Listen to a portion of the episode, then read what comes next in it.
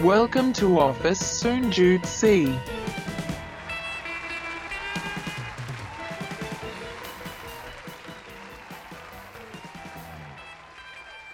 สวัสดีครับผม สวัสดีครับ กลับมาพบกับ Office 0.4 ฝันโคตรใคร แต่ไปยังไม่ถึงครับ เออ ใช่ลืมเนาะลืมลืมลืมกันอยู่กับพี่หน้อมแท็กบังนอมครับ แล้วก็โอมโอมสิริครับผมนี่เทปนี้จะเริ่มแผ่วๆ แผ่วๆนิดหน่อยครับผมอัดมาสามตอนติด ใครดูผ่าน YouTube ก็จะแบบ ไอ้พวกนี้มันไม่เปลี่ยนชุดกันเลยเหรอนะครับ เดิมเลเหมืยอนเหมือนเดิมตลอดเลยนะครับนะในช่วงใช่ครับกักตัวแบบนี้ใช้คำว่ากักตัวได้ไหมในช่วงที่แบบโควิดแบบนี้ไม่ได้ไปไหนแบบนี้อัดก็มันให้ฉ่ำใจช่เอาให้เต็มที่นะครับครับผมอืมหัวข้อในวันนี้ของเรา season ห้า EP สิบเจ็ดวิธีสร้าง passion ด้วยตัวเอง ใช่ไหมโอมสิริ ถูกต้องครับไม่มันคือยังไง ก็เกริ่นก่อนจริงๆเกริ่นแล้วก่อนอ๋อเกริ่นใช่ไหมคือจริง ๆ เนี้ยหัวข้อเนี้ยมันถูกเอ่อการตั้งคำถามจากจาก CEO บริษัทว่าเราสามารถสร้าง passion ด้วยตัวเองยังไงได้บ้างอะไรเงี้ยทีนี้CEO บริษัทคุณน่ะเหรอใช่ใช่นี่โหดถึงนานแล้วขั้นจะสร้าง passion จะสร้าง passion แล้วเหรอนานแล้วนานนแล้วอกอะจาไรกเงี้ย นอกจากสร้าง media แล้วตอนนี้สร้าง passion แล้วเหรอ เออ ก็นานแล้วแหละ แล้วผมผมก็เลยลองไป study เล่นๆอะไรเงี้ย แล้วก็ค้นพบข้อมูลอะไรบางอย่างที่ที่น่าสนใจ อ่าอืมแล้วผมก็เลยลองเอาข้อมูลเหล่านั้น เนี่ย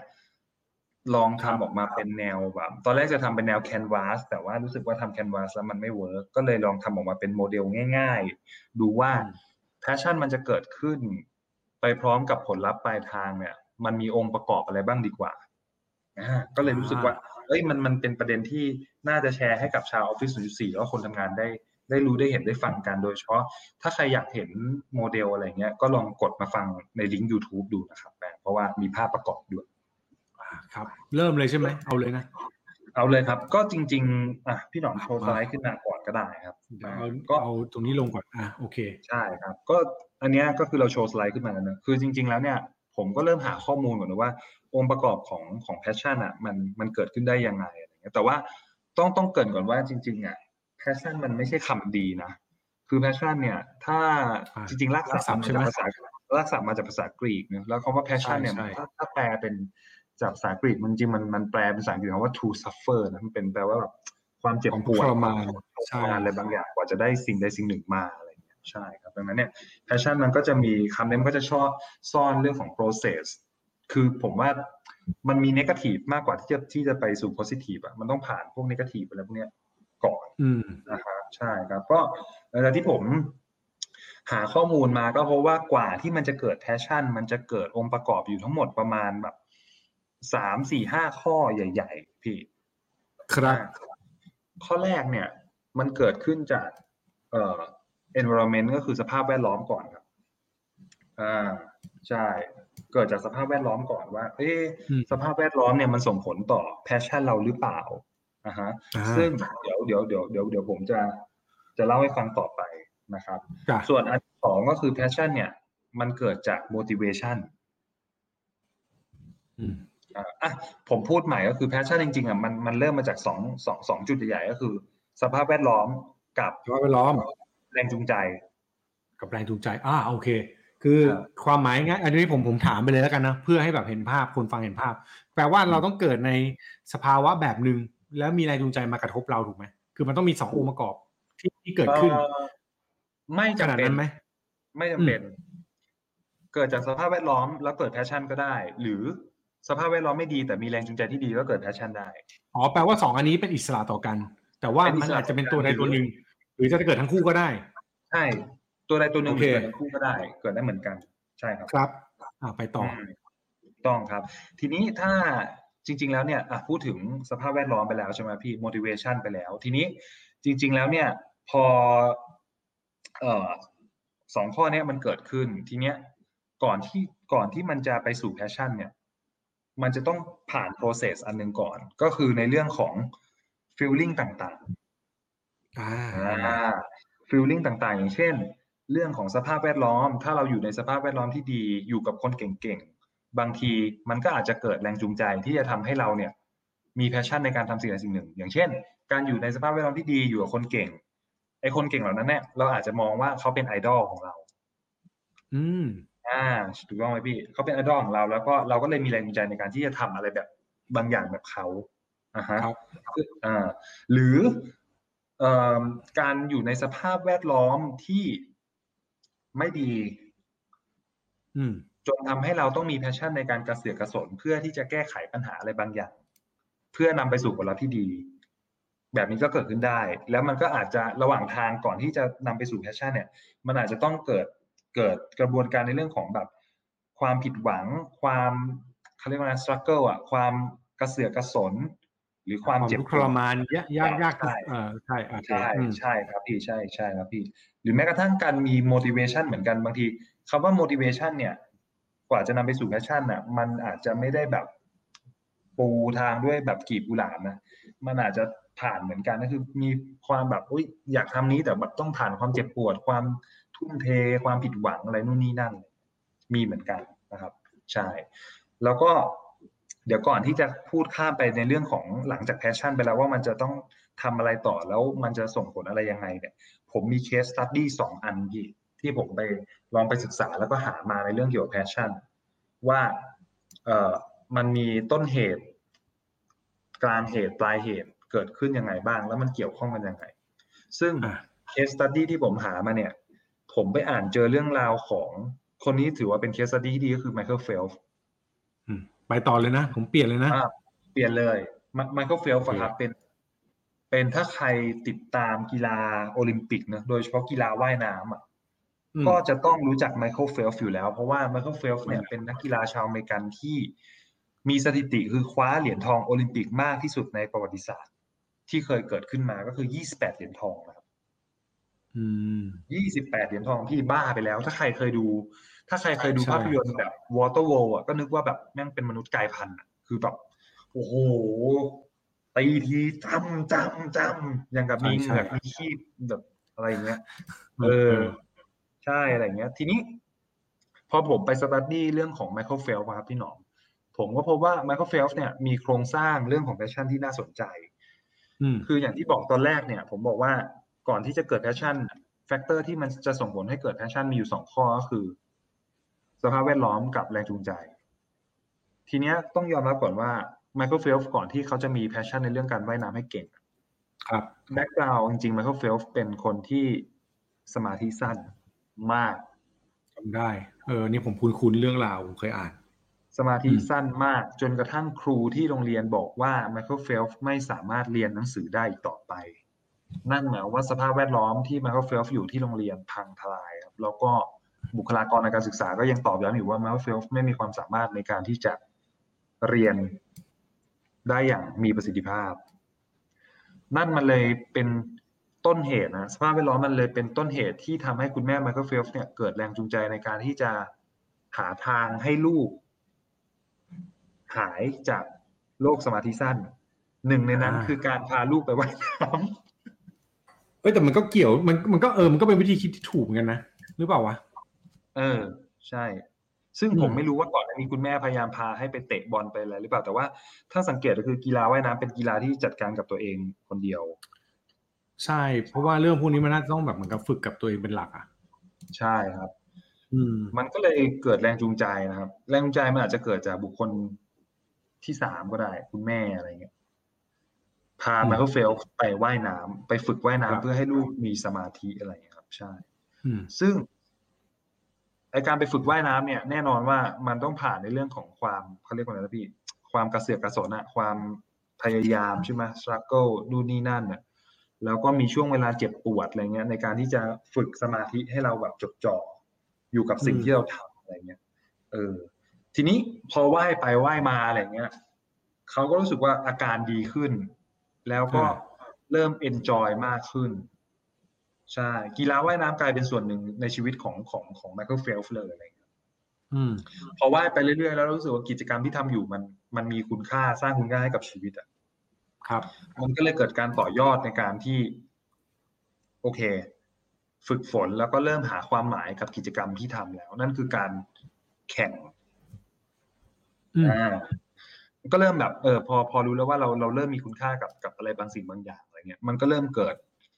เกิดสิ่งที่เราอยากทำไปเรื่อยๆ มากขึ้นมากขึ้น ซึ่งถ้าใครดูสไลด์เนี่ยจากจาก passion เนี่ยก็คือแบบหลังจากแบบเอ้ยส t ั u เกิลแล้วผ่านความเจ็บปวดแล้ว เริ่มมี passion อะไรกับมันอะไรเงี้ยหลังจากนั้นมันคือการการวางเป้าหมายแล้วอะไรเงี้ยว่าเอ้ยเราอยากจะไปเป็นเลิศด้านของการเป็นนักกีฬาว่ายน้ำที่ที่เก่งที่สุดในโลกหรือเปล่าหรือคว้าเหรียญทองมากที่สุดหรือเปล่าอะไรเงี้ยอืมแต่ว่ากว่าจะไป ส่งผลถึงถึงถึงปลายทางอะ มันก็จะมี process ในเรื่องของ คือ passion มันไม่ได้การันตีว่าคุณ คุณจะประสบจะไปสำเร็จใช่ใช่แต่แต่ว่ามันมันจะต้องมี ผมเขียนว่ามีสองคำที่ผม study มา คือต้องมีแบบทำการทำงานหนักคือ hard work กับ dedication คือการอุทิศ อะไรบางอย่างให้กับ จริงไหมอาจจะเป็น advocate เลยด้วยซ้ำขายเออวิญญาณเลยใช่เออเออเข้าใจได้อะให้กับมันอะไรเงี้ยเออแล้วก็ถ้าดูจากภาพที่ผมทำมาคือแบบ เขาฝึกหนักมากจนกระทั่งสุดท้ายคือเขา success เนอะแล้วก็มีความสุขกับสิ่งที่เขาได้รางวัลมาครับแต่ว่าไอ้คำว่าความสุขเนี่ย ผมอาอาจจะต้องดอกจันนิดนึงว่าเป็นความสุขโมเมนต์ณโมเมนต์ที่ที่เขาคว้ามาแล้วกันแต่ว่าหลังจากที่เขาคว้ามาแล้ว หลังจากชีวิตหลังสระแล้วเนี่ย ผมอาจจะไม่ได้การันตีว่าเขาจะมีชีวิตมีความสุขขนาดนั้นนะเพราะว่าผมก็เคยได้ยินมาว่าจริง ๆ เอ่อ เหตุเอ่อเขาเรียกว่านะภาวะหนึ่งที่นักกีฬามักมักจะต้องเผชิญก็คือภาวะเรื่องของการอยู่กับตัวเอง แล้วก็โรคซึมเศร้าเหมือนกันใช่เอออะไรพวกเนี้ยคือคือหมายว่าเคยเคยดูเคยดูสกู๊ปนิดนึงที่ THE STANDARD ทำแล้วไมเคิลเฟลเขาออกมาพูดว่าจริง ๆ แล้ว เอ่อนักกีฬาคนเก่งๆแบบเขาอะ ก็มีความผิดหวังเป็นเหมือนกันนะอืม เออ แล้วก็จริง ๆ แล้วเนี่ย หลายคนมักจะมองเห็นคุณค่าเขาเฉพาะตอนที่เขาอยู่ในสระเท่านั้นอะไรเงี้ยแต่จริงใช่ๆก็ยังมีอีกหลายมิติที่เขาอยากให้ทุกคนมองเห็นคุณค่าของเขาเหมือน เหมือนที่เขาอยู่ในสระเหมือนกันอะไรอย่างเงี้ยเอออันนี้มันก็เป็นเป็นภาวะหลังการแข่งขันอะไรอย่างเงี้ยนะแต่ว่าหลักๆ เราจะไม่ได้ไปพูดประเด็นนั้นหรอกเราจะพูดถึงในแง่ของว่า เอ้ย passion เนี่ยมันสามารถเกิดขึ้นได้จากจาก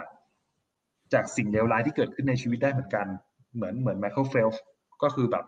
เนี่ยแหละ เป็นโรคสมาธิสั้นทำให้คุณแม่ต้องมีแรงจูงใจในการพาลูกไปว่ายน้ำอืมให้อืมให้ดีขึ้นให้หายแล้ว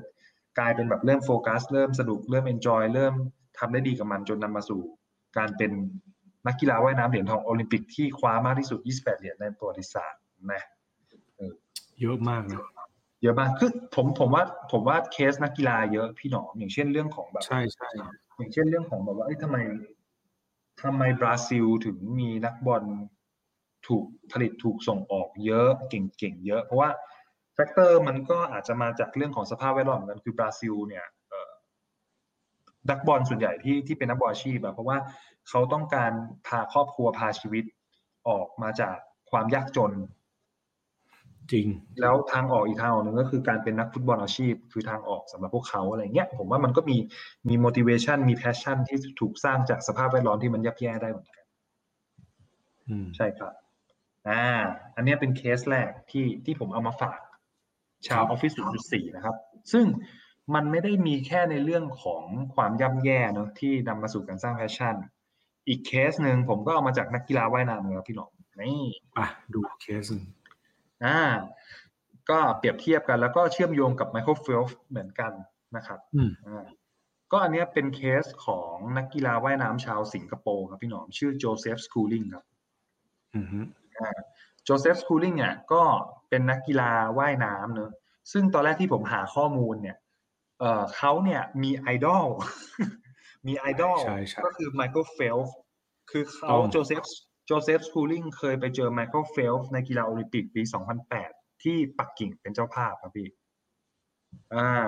แล้วก็เฟลฟ์ก็คว้าถ่ายรูปกันใช่ไหมใช่คว้าเหรียญทองด้วยแล้วก็โจเซฟสคูลิงได้มีโอกาสไปถ่ายรูปกับไมเคิลเฟลฟ์ด้วยอ่าแล้วอีกอีกหกปีต่อมาครับพี่โจเซฟสคูลิงเนี่ยกลับมาเป็นนักกีฬาว่ายน้ำโอลิมปิกปี 2014อ่าซึ่ง ลงสนามแข่งสระเดียวกันกับไอดอลของเขาคือไมเคิลเฟลฟ์แล้วก็ แล้วสุดท้ายเที่ยวจนไมเคิลเฟลฟ์แพ้โจเซฟสคูลิงโจเซฟสคูลิงเอาชนะไมเคิลเฟลฟ์ได้ อืมใช่แล้วก็ชูเหรียญทองพร้อมกับถ่ายภาพคู่กับฮีโร่ของเขาไอดอลของเขา เออใช่ ซึ่งผมจะบอกว่าเคสเนี้ยก็เป็นเคสง่ายๆก็คือ การที่เรามีไอดอลคนหนึ่งอะไรเงี้ย มันทำให้แบบแรงจูงใจอะ ชัดเจน แล้วก็ไปศึกษาว่าไอดอลที่เราชื่นชอบอะมีวิธีในการฝึกการทำงานอย่างไรก็เหมือนกันเลย มี passion ทำงานหนักอุทิศให้มันจนประสบความสำเร็จและที่ที่ที่สะใจกว่านั้นคือ ลงสนามเดียวกับไอดอลแล้วสามารถชนะไอดอลที่เราชื่นชอบได้เออทีนี้เฮ้ยแต่แต่เอออะครับทีนี้ถ้าไม่ไม่ถ้าเอาเลยเอาเลยเราก่อนเราก่อนในตารางอะอืมคือผมไปพบข้อมูลอีกข้อมูลหนึ่งเหมือนกันของโจเซฟสคูลิงคือคุณปู่ของเขาเป็นนักว่ายน้ำเหมือนกัน อ่าที่มาที่ไป อืม ใช่ ก็เลยดูก็เลยเป็นเป็นเหมือนเป็น factor ในการ ไม่รู้เกี่ยวข้องกันไหมในการส่งต่อในเรื่องของการมี passion เรื่องพวกนี้อืมนี่ผมนึกถึงใครรู้ป่ะผมนึกถึงปูมิอะที่เคยคุยอ่าอะอ่าอ๋อน้ำใช่ใช่ใช่ใช่ใช่ใช่ใช่ผมนึกถึงแวบขึ้นมาเลยเพราะว่าคุณปู่เป็นอะใช่ใช่ใช่ใช่ใช่ใช่ใช่ใช่ใช่เหมือนกันเลยอะ ใช่ใช่โอ้ยอันนั้นตอนที่เราสัมภาษณ์นี่ความบังเอิญมากถามไปถามมาแล้วเขาก็เพิ่งนึกขึ้นได้ว่าเอ้ยปู่มันก็เป็น เออใช่ใช่นั่นแหละเออคือว่าอันนี้อันนี้ก็แบบมันก็มีความเกี่ยวพันก็คือ อันนี้มันอาจจะเป็น genetic ด้วยนะ อาจจะเป็น DNA ด้วยนะเออมีสิทธิ์พี่มีสิทธิ์เออใช่ป่ะมันอาจจะมีแบบว่าตกทอดอย่างเงี้ยซึ่งไม่แน่เหมือนกัน ใช่อืมก็เลยครับ ก็เลยเป็นเป็นเป็นสองเคสซึ่งซึ่งผมรู้สึกว่าเป็นสองเคสที่น่าสนใจ คือมันเป็นเคสที่ถูกเชื่อมโยงกันนะ เคสเออแรกก็คือเป็นของไมเคิลเฟลป์สเคสที่สองคือเป็นของโจเซฟสคูลิงที่มีไมเคิลเฟลป์สเป็นไอดอลแล้วก็อืมเกิดเกิดเกิด passion ในการที่จะเป็นนักกีฬาว่ายน้ำในการคว้าอืมเหรียญทองโอลิมปิกปี 2014 ขึ้นมาครับนะคือไม่ผมนึกเมื่อกี้พี่นึกแวบมาที่พี่ที่พี่ทักทักๆอะคือพี่คิดอยู่ว่าในเคสของเนี่ยโจเซฟเนี่ย ถ้าแบบอารมณ์กลับกันสมมุติว่า ไปเจอไมเคิลเฟลป์สแล้วแบบเขาไม่ได้เป็นไอดอลอย่างที่เราคิดเงี้ยมันจะเป็น story dark hero เหมือนกันนะอืม นึกออกปะแบบไปเจอไมเคิลเฟลป์สซึ่งแบบไมเคิลเฟลป์สไม่ขอไม่ถ่ายรูปด้วยผลักอกออกเนี่ยสมมตินะ แล้วแบบอันนี้ก็เก็บความผิดหวังแล้วแม่งก็แบบกูจะชนะมึงให้ได้ วันหนึ่งกูจะเอาชนะมึงเออในในสนามของมึงแล้วกูจะไปไหว้เนี่ยอะไรเงี้ยมันก็จะเป็นเอออารมณ์หนึ่งเหมือนกันนะเออเออเออ มันก็เป็น passion อีกอีกเชิงหนึ่งเหมือนกันนะ แต่เป็น disappoint revenge อะเอาคืน เออ มันเป็น revenge ใช่ มันเป็น revenge ไอดอลอะไรเงี้ย ตลกดีไหมพี่พี่คิดขึ้นมาพี่ก็แบบแอบขำแบบ เฮ้ยจริงคิดมันอีกพล็อตหนึ่งขึ้นมา ใช่ใช่ มันเป็นแบบโลกคู่ขนานไง เอออ่าอ่าอ่าอ่าใช่อะเออแต่ทั้งนี้ทั้งนั้นเรากำลังจะพูดว่าถ้าเมื่อกี้โมเดลที่โอมถอดมา พี่รู้สึกว่าสิ่งสำคัญของ passion อะอยู่ๆพี่ก็แวบขึ้นมานี่พี่แชร์มุมที่พี่พี่ฟังเนาะพี่รู้สึกว่าแม่งคือ emotion ด้วยว่ะอ่าอ่าคือแม่งอยู่ emotion นำหมดเลยนะเว้ยอ่าเพราะว่าคือสังคมที่คุณเป็นอยู่หรือสภาพแวดล้อมที่คุณเจออะ มันจะทำให้คุณมี emotion เชิงบวกหรือเชิงลบก็ได้ แรงจูงใจก็บวกหรือลบก็ได้ถูกปะ ซึ่งใช่ passion มันมาได้สองทางอาจจะอาจจะเป็นสภาพสภาพแวดล้อมเชิงบวก แล้วคุณมีแรงจูงใจลบก็ได้อะไรเงี้ยมันมันตรงข้ามกันได้หมดเลย รวมถึงเหตุการณ์ที่มาเจออะก็มีทั้งบวกและลบเหมือนกันอืมคือเรื่องที่เจอไอดอลหรือความผิดหวังหรือแบบสิ่งที่ต้องปากกัดตีนถีบไม่พ้นอะไรเงี้ยมันมีมันมีความเกี่ยวข้องกันหมดอืมแต่แต่มันก่อให้เกิด passion แล้วแต่พอเกิด passion แล้วสิ่งที่แม่งเหมือนกันคือทำงานหนักทำงานหนักอุทิศให้มัน ถูก เพื่อจะไปประสบความสำเร็จ ใช่ คือดังนั้นดังนั้นมันแต่อันเนี้ยคือเคสของคนสำเร็จเนาะซึ่งเรากำลังพูดถึง passion ว่าจริงๆแล้วมันอาจจะมีคนที่จบแค่ passion ทุกคือยังไม่ทันทิ้งไว้กลางทาง เอออืมใช่ใช่ใช่ใช่ใช่แสดงว่ามันเป็นความรู้สึกคือวันก่อนพี่ว่าพี่ ถ้าพี่จำไม่ผิดนี่พี่เพิ่งฟัง ฟังปาเต้เนี่ยโทสุกี้แล้วนะแต่เป็นเทปแรกอะ เขาพูดว่า passion ไม่มีแบบ passion มันนิยามคำภาษาไทยว่าเป็นความหลงใหลจริงๆแม่งไม่ใช่ อืม เออเพราะความหลงใหลแม่งเป็นอะไรที่เป็นเชิงบวก อืมอืมแต่ passion มันไม่ได้เป็นความหลงใหลอะ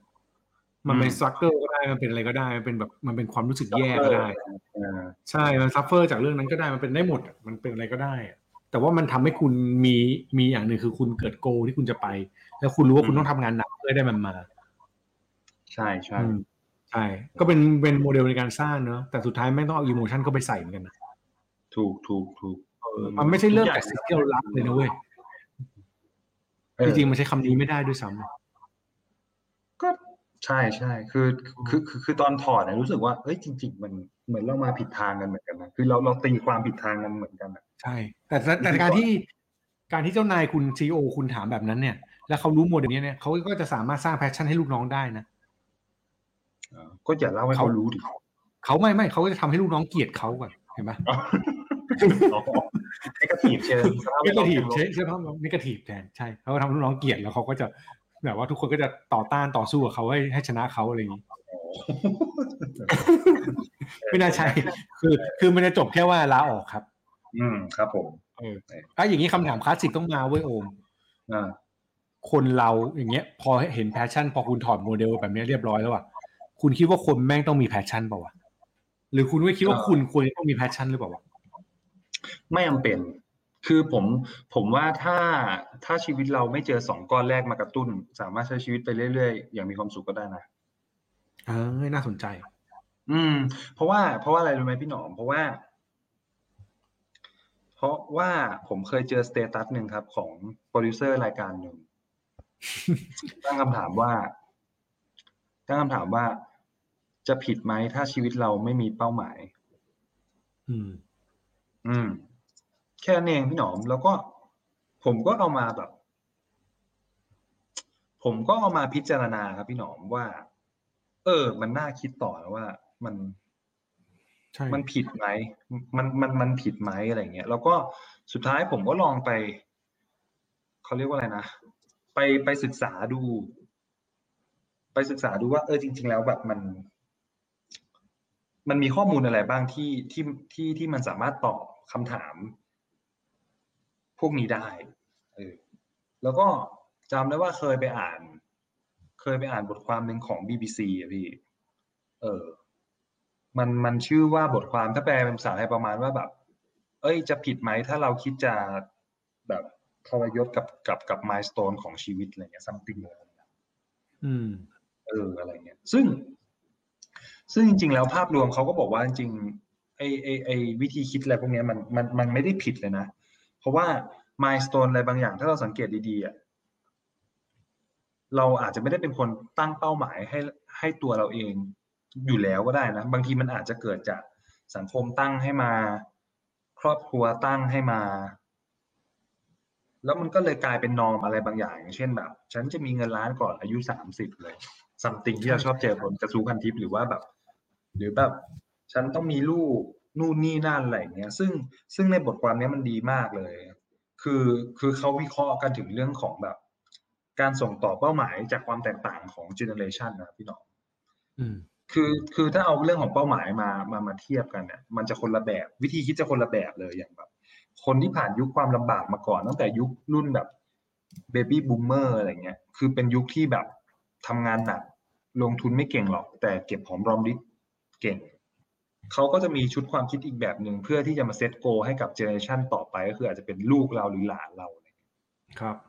เอออะไรเงี้ย มันก็เลยอาจจะเป็น norm อะไรบางอย่างที่ถูก gen ก่อนๆถูกเซตถูกส่งต่อขึ้นมาเออเหมือนกันอะไรเงี้ยใช่ ทั้งนั้นที่จริงๆแล้วแบบ การที่เราไม่ได้มีเป้าหมายอะไรเลยในชีวิตก็อาจจะไม่ได้ ไม่ได้มีความผิดถึงขนาดนั้นอะ จริง เออคือแค่รักษาดูแลตัวเองดี ๆ ก็ ก็โอเคแล้ว มีความรับผิดชอบก็โอเคแล้ว อะไรอย่างเงี้ย ใช่ แต่แต่คำถามสำคัญก็คือคำถามสำคัญกว่านั้นก็คือ ผมจำได้ว่ามีคนมาเม้นตอบว่า ไม่มีเป้าหมายไม่ผิด แต่ในวันข้างหน้าคุณจะยอมรับผลลัพธ์ที่มันเกิดขึ้นกับชีวิตได้หรือเปล่า อันเนี้ยน่าคิดต่อ โอ้โหโหต่อสู้เป็นการต่อสู้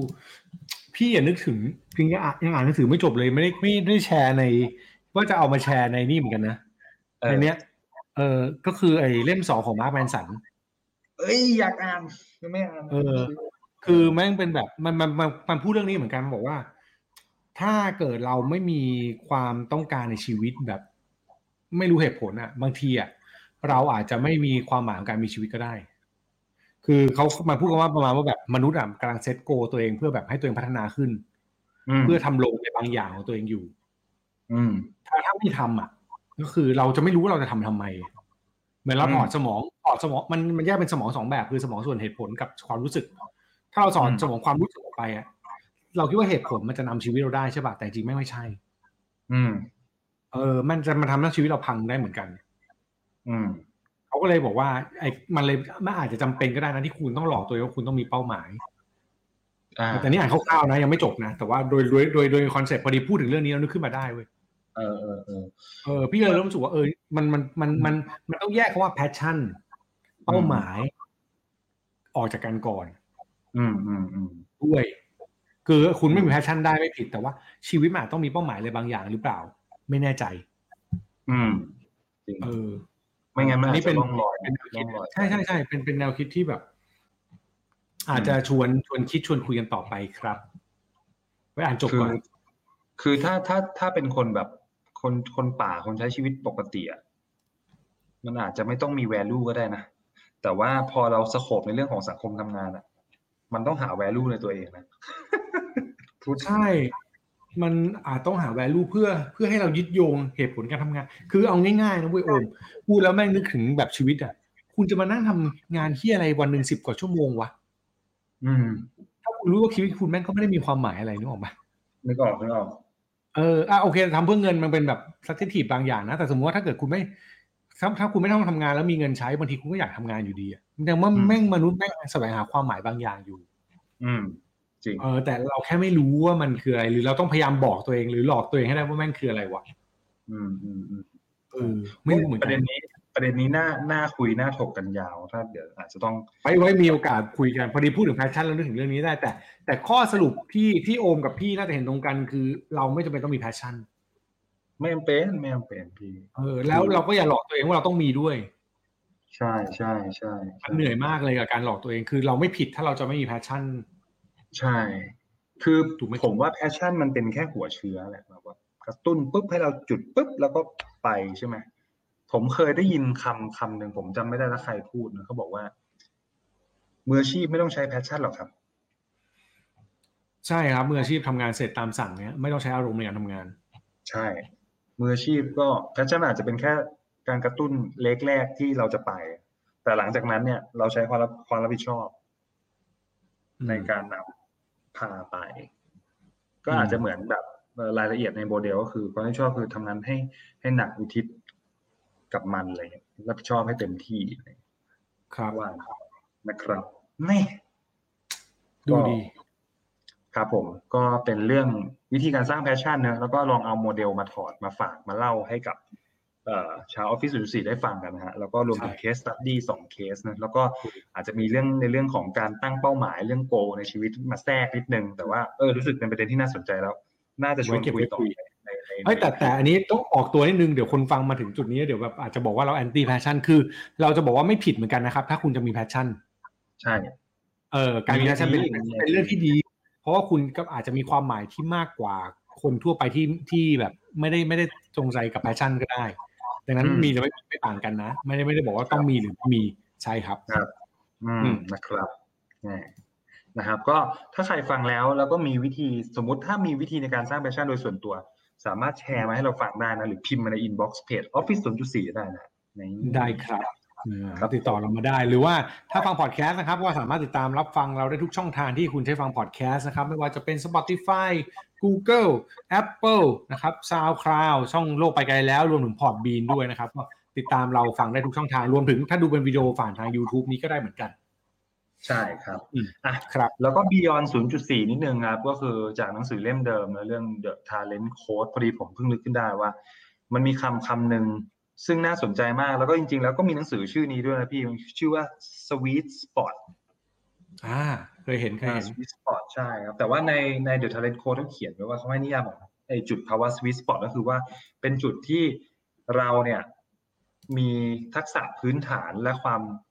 เขาเรียกอะไรมีความสามารถมีทักษะอยู่แล้ว บวกกับสนใจในสิ่งใดสิ่งหนึ่งที่เราอยากจะทำเมื่อไอสองจุดเนี้ยมาปลักอินกันเนี่ย มันจะทำให้เกิดจุดสวิตสปอตซึ่งจะทำให้การเรียนรู้ของเราเนี่ยเขาเรียกว่าอะไรเหมือนแบบ exponential คือแบบทะยานขึ้นมาก ๆ อืม ก็เอาคำนี้มาฝากกัน แล้วก็จริงๆมีหนังสือเล่มนี้ออกมาแล้วด้วยนะอ่าติดต่อกันดูเอ้ยไปดูกันได้ ใช้คำนี้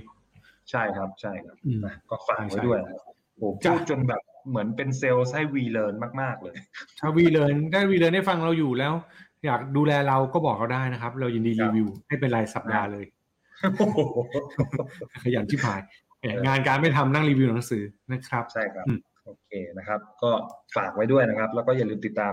พพอดแคสต์ Office 0.4 นะครับ ฝันโคตรไกลแต่ไปยังไม่ถึงนะครับ แล้วก็พบกันใหม่ครั้งหน้านะครับสำหรับวันนี้ สวัสดีครับ สวัสดีครับ Office Soon Jude C.